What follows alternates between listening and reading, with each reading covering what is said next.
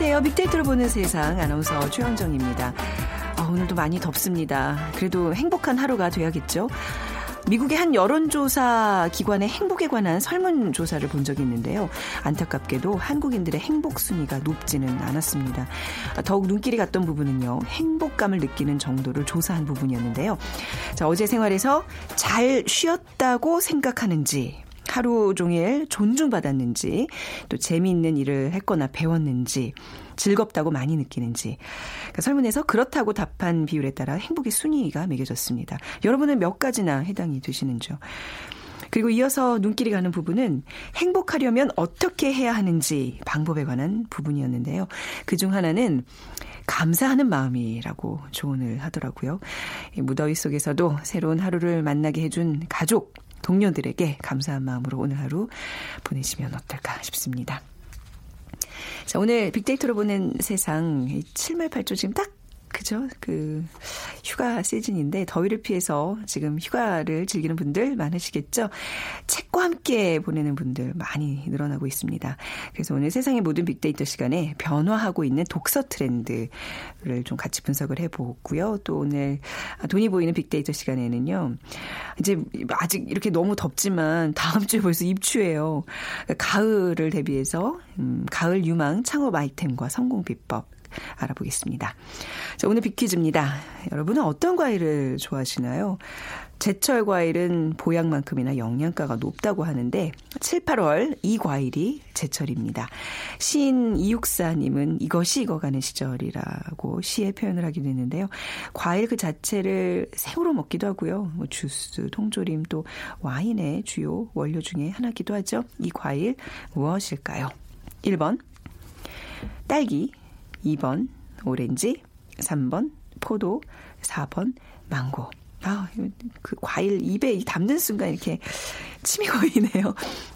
자, 오늘 정답 고르셔서 커피 and 도넛 모바일 쿠폰 두 분께 드릴 테니까요. 휴대전화 문자 메시지 지역번호 없이 샵 9730으로 보내주세요. 짧은 글은 50원, 긴 글은 100원의 정보 이용료가 부과됩니다.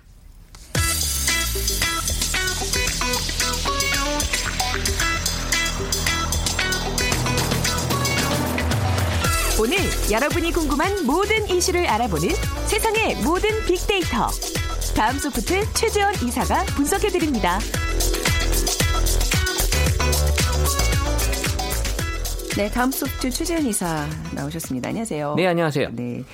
자, 이제 진짜 오늘 이 방송도 어디 휴가지에서 듣고 계시는 분들 많을 그렇겠죠. 것 같아요. 예, 그게 막 느껴져요. 네. 요즘 그 휴가 기간에 독서하는 분들이 늘어났다면서요? 네, 매년 근데 이맘때에 네. SNS에 보면 네. 뭐 휴가 동안에 책을 읽겠다. 그러니까 음. 그러니까 어떤 계획을 계획. 얘기하는 글들은 참 많아요. 네. 근데 뭐 그 이후에 한 다음 주쯤 뭘 읽었다. 음. 이런 글들은 또 의외로 이 계획보다는 많이 올라오지는 않는데요. 다 비슷하군요. 네. 네. 근데 뭐 사실 이게 매년 네. 늘긴 해요. 네. 어, 뭘 읽겠다라는 음. 글이 확실히 확실히 늘긴 했고요. 뭐 그동안은 휴가 기간이 좀 짧아서 책을 읽을 여유가 없었다면 사실 예전보다 지금은 솔직히 휴가 기간은 조금 길어진 건 맞는 것 같아요. 네. 그래서 휴가를 좀 많이 가시는 분들이 있다 보니까 책을 읽을 여유도 조금 생기지 않았나. 그래서 음. 실제 더위를 피해 산이나 바다로도 또 가시지만 또 대형 서점이나 도서관에서 또 이 피서를 택하는 사람들도 늘어나고 있다고 합니다. 네. 그러니까 시원한 에어컨 바람 밑에서 이 책으로 마음의 위안을 얻거나 또 요새 또 교양 많이들 관심이 많은데 네. 교양을 쌓을 수 있다라는 그런 생각들 하시고요. 어, 우리 신조어 중에 staycation이라는 단어가 있죠. 예. 그래서 머문다는 stay와 이 vacation 휴가의 합성어인데요. 음. 어, 사실 뭐 방콕의 세련된 네. 표현이라고도 하지만 어쨌든 휴가 기간 동안에 또 이 book stay라고 하는 어, 음. 어, 숙박하면서 책만 읽는 어. 이런 또 어, 인기도 있고요. 네. 그리고 vacation이라는 단어 자체가 이제 비우다라는 의미인데 그렇죠. 뭐 예. 어떻게 보면 마음의 여유를 가지면서 독서의 바다에 휴가에 빠지시 하시는 분들이 음. 있다고 합니다. 아, 책과 함께하는 휴가라 굉장히 저도 해보고 싶은데 그 아무도 없이 가, 족 없이 혼자 그죠? 혼자 있으면 가능하죠. 네. 네, 그 가족이랑 어디 가서 책을 펼친다 이게 좀 쉽지 않더라고요. 아이가 있다면 아이가 있으면 쉽지 않죠. 네, 이제 이런 현상이 나타나는 이유 뭘까요? 어, 일단 뭐 여러 가지 이유가 있겠지만 음. 뭐 이런 그 휴가에 대한 늘어나면서 오는 여유도 있고 네. 그리고 이제 지금 현실적으로 좀 어렵고 경제적으로 네. 좀 이런 좀 어두운 그런 측면에서 어, 내가 그냥 마냥 노는 거에 대한 부담감이 좀 있는 것 같아요. 아. 그래서 어디를 아, 네. 쉬더라도 어, 뭔가 책이라도 읽지 않더라도 아. 갖고 있으면 약간 이제 강박 같은 게 있어요. 뭔가 그렇죠. 생산적인 일을 해야 된다. 네. 그래서 이런 것들이 좀 작용을 음. 했다라는 분석도 좀 나오고요. 아. 어쨌든 뭐 특히 네. 젊은 세대 중심으로는 또 현실적으로 힘든다는 인식을 많이 하기 때문에 네. 어, 마음 놓고 쉴 수 있다라는 그런 것들이 어렵기 때문에 이런 네. 것들이 좀 반영이 되는 것 같다라는 아, 거죠. 책 자체를 정말 즐긴다기보다는 그냥 좀 의무감으로 이렇게 끼고 다니는. 근데 뭐 요즘은 정말 즐겨서 읽는 분들의 수가 많아진 아, 네. 확실히 뭐 네. 그런 분들도 있고 또 네. 이런 정말 여유가 있어서 즐기시는 분들도 네, 많고요. 네. 그래서 휴가철 요즘 서점가 가면 어, 많은 또 사람들로 어, 이, 이루어지고 있는데 이 본격적으로 여름 휴가철이 시작되면서 그럼 인기 있는 그런 분야가 이 소설이에요. 아무래도 휴가철 읽는 책을 음. 너무 또 이런 지식으로만 갖게 됐을 때 부담이 되기 때문에 저도 거의 소설 위주로 읽어요. 네, 또 소설로 일단 편하게 읽을 수 있는 또그 음. 중에서도 좀 일본 소설이 올해 인기가 있습니다. 아, 그래서 지금 국내 서점가의 일본 소설 열풍이 음. 뜨겁다고 하는데요. 아, 그래요. 그러니까 그 우리가 흔히 아는 뭐 무라카미 하루키 말고 이제 다른 일본 다른 종류죠. 그래서 상반기 베스트셀러 소설 네. 10건 중에 5건이 다 일본 소설이라고 네, 하고요. 네. 그러니까 지난해 11.8%를 기록했던 판매 신장률도 올해 44%까지 급증했고요. 네. 그러니까 다른 온라인 서점에서도 전년 동기간 대비 일반 일본 소설 판매량이 46% 늘었다고 하니까 네. 좀 비슷하게 많이 다 급증했다라는 거고 사실 일본 소설은 2000년대 초반 부터 음. 이제 인기가 좀 있기 시작을 했다가 네. 어, 지금 꾸준하게 올해 또 많은 인기를 또 끌고 있는 그런 음. 분위기라고 합니다. 저도 이번 주말에 이제 읽으려고 그 일본 소설 1, 2권을 샀는데 근데 전반적으로 일본 소설이 인기를 끊는 이유는 어디에 있나요? 어, 일단 그 일본 소설이 다른 소설하고는 다르게 우리 예? 소소한 일상, 네. 소소한 감정을 디테일하게 묘사하는 아, 게 많다고 합니다. 디테일하다. 네. 세세한 묘사들이 많다. 맞아요. 그런 것 같네요. 네, 그래서 요새 사람들 사람들이 그런 것 그런 것들 음. 많이 좋아하시는 네. 것 같아요. 그래서 어떤 일상이나 또 이렇게 무겁지 않은 그러다 음. 보니까 일본 소설 감성 분석 결과도 2015년 74% 긍정, 2016년 17년 다 75% 긍정으로 긍정이 항상 높게 나타나고 있었고 사실 관련된 그런 키워드는 뭐 좋다, 공감된다, 재미있다 음. 같은 좋은 표현들도 많이 있고요. 하지만 이 부정 키워드로는 이제 어렵다. 음. 이 어렵다라고 하는 게 내용이 어렵다라기보다는 이 주인공이나 등장 인물의 인물의 그 이름이 네. 익숙하지 않기 때문에 음. 어, 사실 또 이름에 대해서 이렇게 한 번 들어도 잘 기억 못 하시는 분들 많잖아요. 네. 저도 사실 그런 편이에요. 그래서 네, 제가 영화 볼때 네. 되게 힘든 게 음. 초반에는 네. 분명히 저 사람이 그 사람인가 헷갈리는 경우가 많아서 중반 넘어가야 대충 이름하고 어. 그 배우하고 이렇게 마, 매칭이 되더라고요. 조금 그건 심각한 정도인데요. 아 그러니까요. 저도 이 제가 누군지는 아세요? 아그 그 정도는 됐죠. 네. 네. 이름에 대해서 좀 사람들이 이런 또 외국 이름은 음. 또 어려워하는 분들이 분들이 좀 있는 것 아, 같아요. 아, 네, 맞습니다.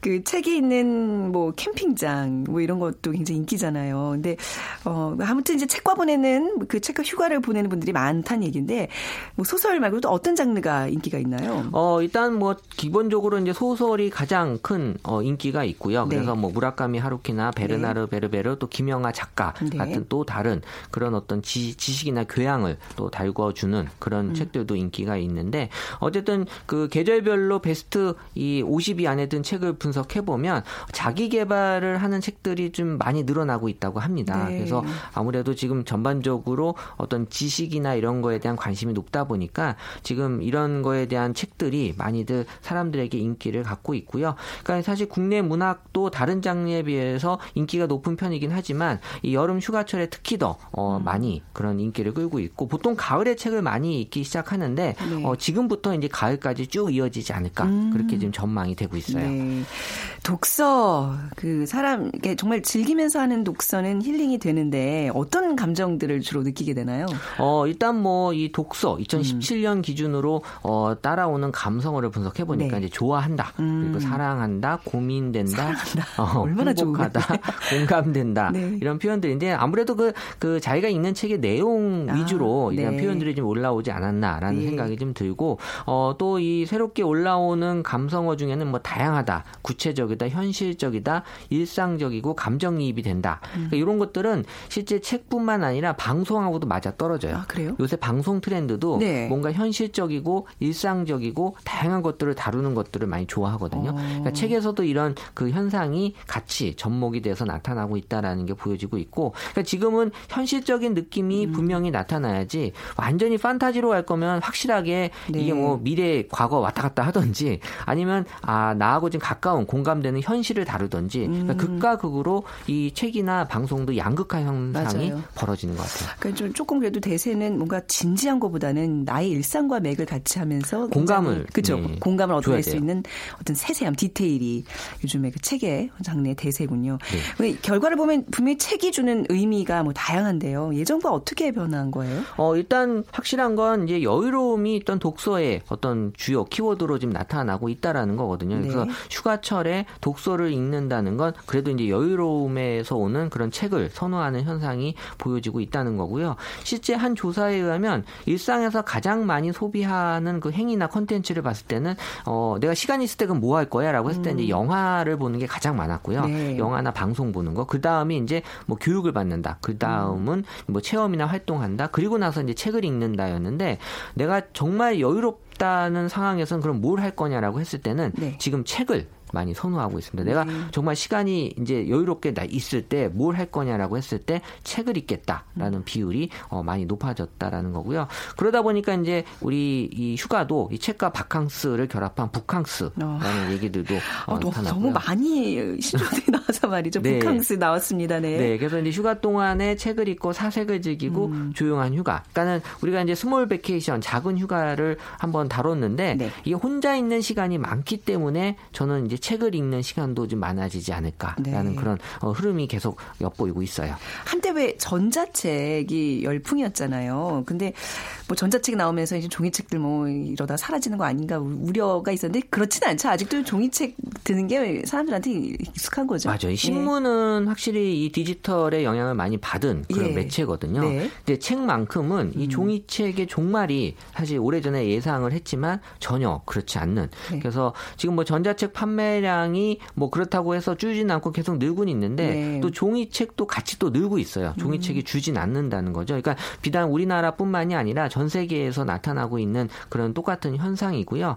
어 어쨌든 전자책에 대한 관심이 예전보다 많이 줄어들고 있고 네. 어 그러면 왜 우리가 이 전자책에 대한 관심이 줄어들고 있는지를 좀 보게 되면 아무래도 사람들은 이 눈이라고 하는 걸 통해서 볼 때는 네. 이 우리가 책 같은 경우는 이 책을 본다라고 표현하지 보여진다라고 표현 안 하잖아요. 음. 책은 내가 내 의지로 직접 보는 네, 매체이기 네. 때문에 사실 이런 것들은 어 내가 직접 그 매체를 다이렉트로 이렇게 접해야지만 그게 음, 되는 네. 거고 어떤 어 도구를 통해서 뭐 예를 들어서 우리가 스마트폰이나 이런 걸로 볼 때는 약간 거부감이 든다라는 거예요. 그래서 이 전자책은 앞으로도 늘어나기보다는 이 종이책을 넘어서기 힘들 것 같다라는 얘기가 어, 있고 네. 지금 뭐 이런 디지털 피로도라는 얘기가 나올 수 있는 게 이 디지털 때문에 오는 피로도를 책을 읽을 땐 여유로움이 있는데 네. 여기서까지 이런 것들을 좀 사람들이 얻고 싶어 하지 않는 그런 음. 것들이 좀 보여지고 있었어요. 네, 앞으로의 독서 트렌드 어떻게 발전할까요? 어, 지금은 이제 본인들의 부족한 점을 메꾸려고 하는 그런 움직임들이 많이 보이거든요. 네. 그러기 위해서는 이제 책을 통해서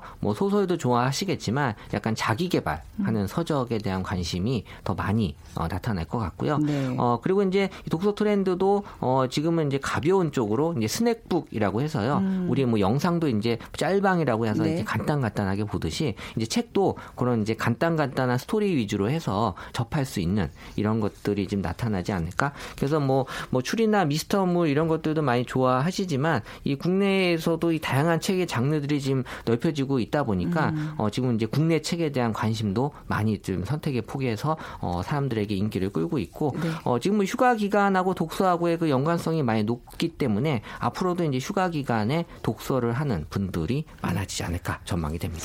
네, 뭐 책 한 권 들고 시원한 바람 찾아서 그늘 찾아서 좀 잠시의 여유로움 가져보시기 바랍니다. 네. 다음 소프트 최재원 이사였습니다. 감사합니다. 네, 감사합니다.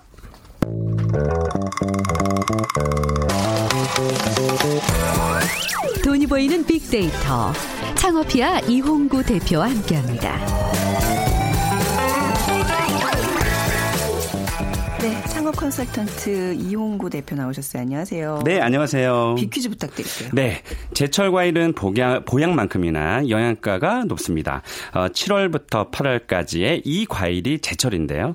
과일 그 자체에 어, 생으로 먹기도 하고요. 주스나 통조림, 또 와인의 주요 원료 중의 하나이기도 합니다. 이 과일은 과연 무엇일까요? 1번 딸기, 2번 오렌지, 3번 포도, 4번 망고 입니다. 음, 중에 고르셔서 휴대전화 문자메시지 지역번호 없이 샵 9730으로 보내주세요. 짧은 글은 50원, 긴 글은 100원의 정보 이용료가 부과됩니다. 지난번에 이제 뭐 여름 창업 얘기 좀 했는데 네. 우리가 한 발 좀 앞서가자라는 맞습니다. 취지에서 오늘은 네. 가을에 창업하기 좋은 창업 아이템 네. 좀 얘기를 해보겠습니다. 지금 준비해도 괜찮은 거죠? 딱좀 음, 늦었나요? 또? 어, 사실은 준비를 좀 더 빨리 하면 좋은 거니까. 그렇죠. 네. 지금 그 아마 청취자분들 중에서는 아니 오늘 엄청 뜨거운데 무슨 또 가을 얘기를 하나 이럴 수도 네. 있는데 제가 이제 뒤에서도 제가 또 말씀드리겠지만 이제 빅데이터 가지고 음. 언제 하는 계절 가운데 또 아이템 음, 중에서 언제 하는 게 가장 폐업률이 적냐. 이제 이거 네. 가지고 제가 어. 굉장히 민감하기도 하고 네. 굉장히 의미 있는 거라서 그거 제가 뒤에서 말씀드리겠지만 어찌 됐든 간에, 어, 최근에 그, 이제 내년 정도면은, 네. 어, 창업 양상이 좀 많이 바뀔 것으로 예상이 되는데, 네. 어, 통계청에서 작년에 발표한 그 수치를 제가 한, 하나 공개를 좀 해드리면, 어, 서울시 창업자 중에서 1년 이내 폐업 비율이 36.2%로 나타났어요. 그러니까는 네. 1년 안에 문을 닫는 곳이 음. 36.2% 굉장히 높죠. 네. 그리고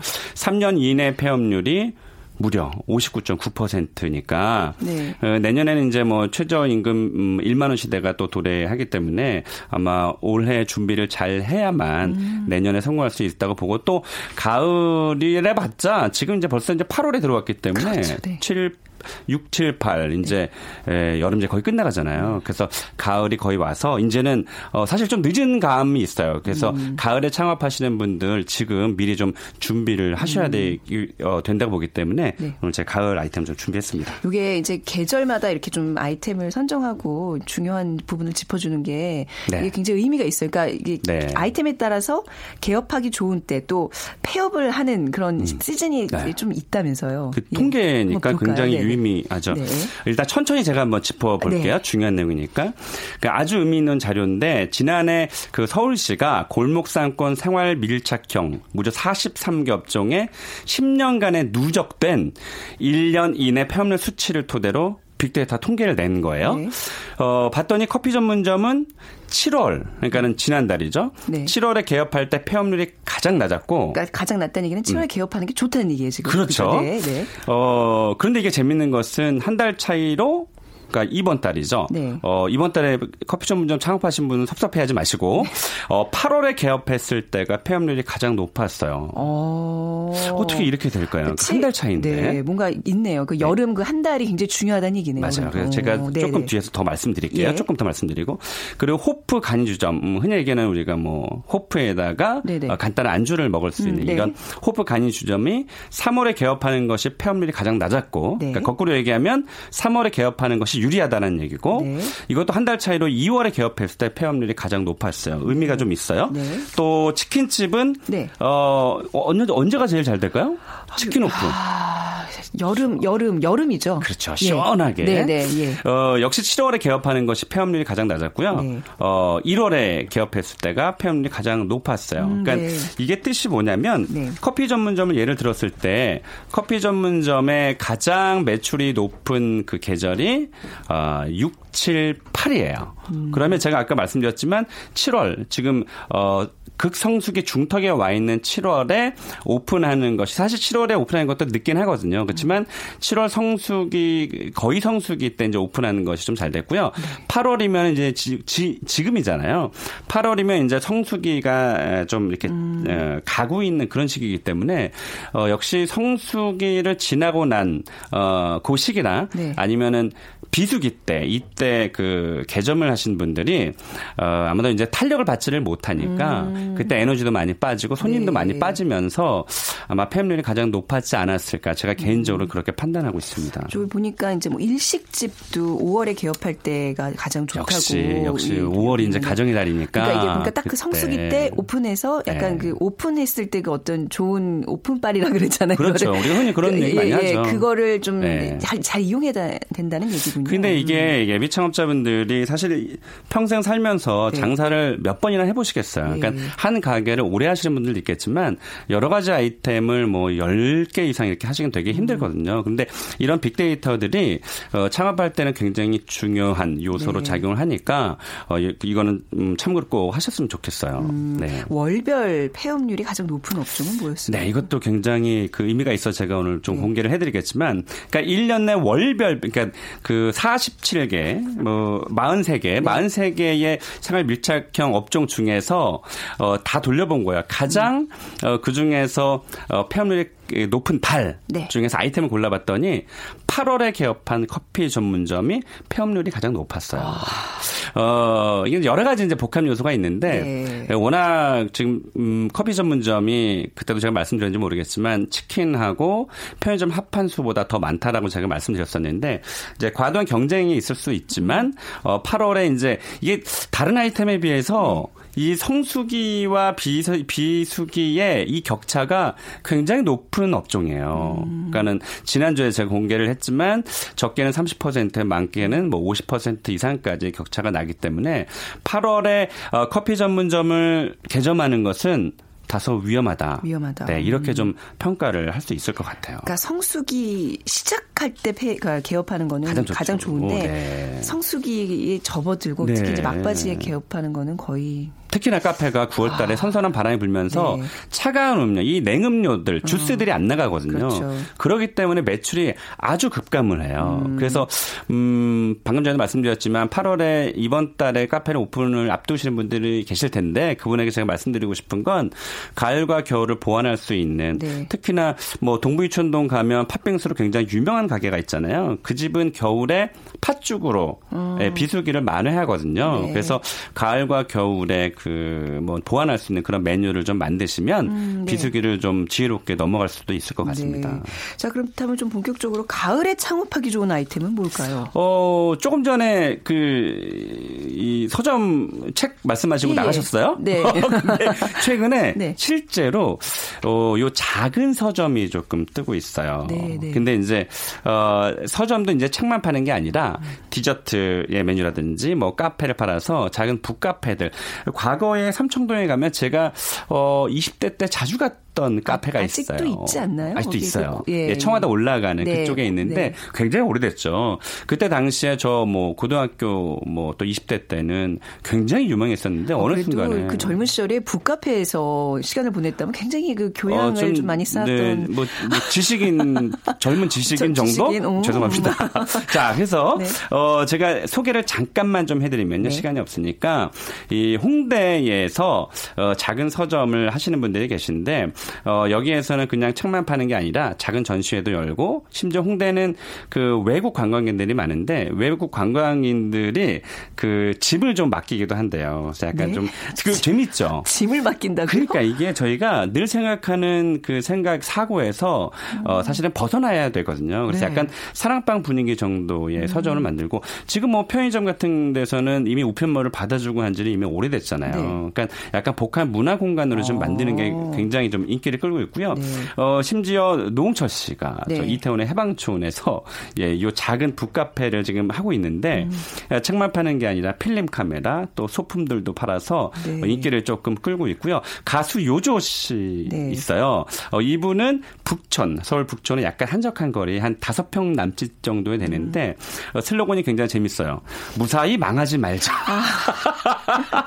무사히 망하지 말자. 이런 여, 유 있는 분들이니까 아, 이런 뭐. 마음으로 할 수 있는 거죠. 근데 이게 네. 서점을 특히 이런 북카페 하시는 분들은 책을 진짜 좋아하셔야 맞아요. 되고 책에 맞아요. 대해서 많이 아셔야 그렇죠. 되고 네. 또 북카페 오신다는 것은 책에 관심이 있는 고객들이 많다는 뜻이니까 어, 많이 또 소개를 해주고 안내를 또 해줄 수 있는. 음. 그래서 여기서는 뭐 일반 서적뿐만이 아니라 독립 출판물 또 헌책까지 팔아서 어, 굉장히 잘 되고 있고요. 이 노홍철 씨가 지금 하는 게 운영하는 방식이 굉장히 재밌어요. 어떤 시? 어, 얘기해도 돼요? 어, 그러니까 네. 뭐 상호는 말씀 안 아, 되니까요. 아, 예, 예. 이미 지금 뭐 인터넷에 굉장히 좀 아, 유명하고 아, 있는데.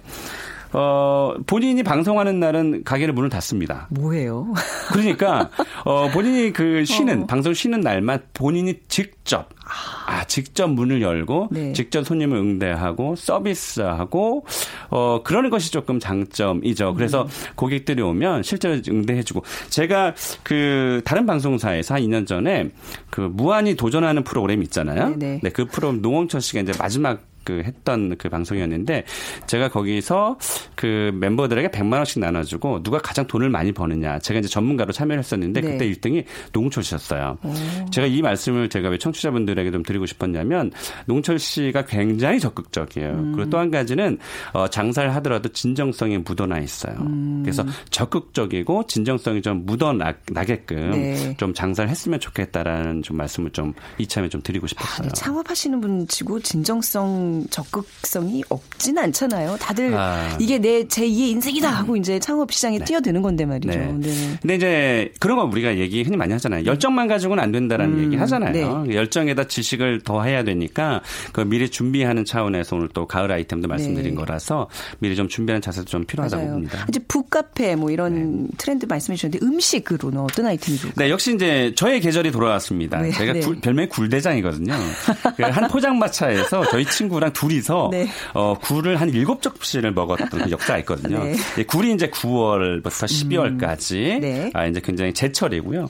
또 전복도 이제 8월부터 10월이라서 이 굴 전문점을 앞두고 계신 분들, 그러니까 네. 굴찜이라든지 뭐 굴구이라든지 음. 이런 아이템 미리 준비해서 점포를 개발을 해서 오픈하는 게 조금 좋을 것 같고요. 네. 굴은 어, 약간 계절적인 성수의 비수기에 뭐 격차는 조금 있긴 하지만 굴은 그래도 네. 약간 스테디 아이템이라고 보여 보여지거든요. 어, 근데 굴국밥집 이렇게 뭐 프랜차이즈로 몇 개 있잖아요. 네, 네. 근데 저는 항상 그 겨울에는 가도 여름엔 잘 안 가거든요. 그렇죠. 그래서 네. 여름에 팔 수 있는 그런 메뉴들을 좀 보완하는 게 좀 필요하겠죠. 음. 근데 이제 그 이게 우리가 이 월봉 그러니까는 한 달에 받는 것보다 연봉이 중요하잖아요. 네, 어, 그랬을 그렇죠. 경우에는 굴 전문점으로 한 달에 1억 원 이상 매출을 올릴 수 있는 곳들이 지금도 많거든요. 그래서 음. 굴이 이제 그 제철이 이제 돌아왔다라는 말씀드리고요. 네. 홍합 꼬막하고 꼬막이 이제 10월에서 3월까지가 제철인데 네. 어 제가 자주 가는 신사동의 모 포장마차에는 음. 이 한번 해보세요. 직접 집에서 어, 해 드실 수 있으세요.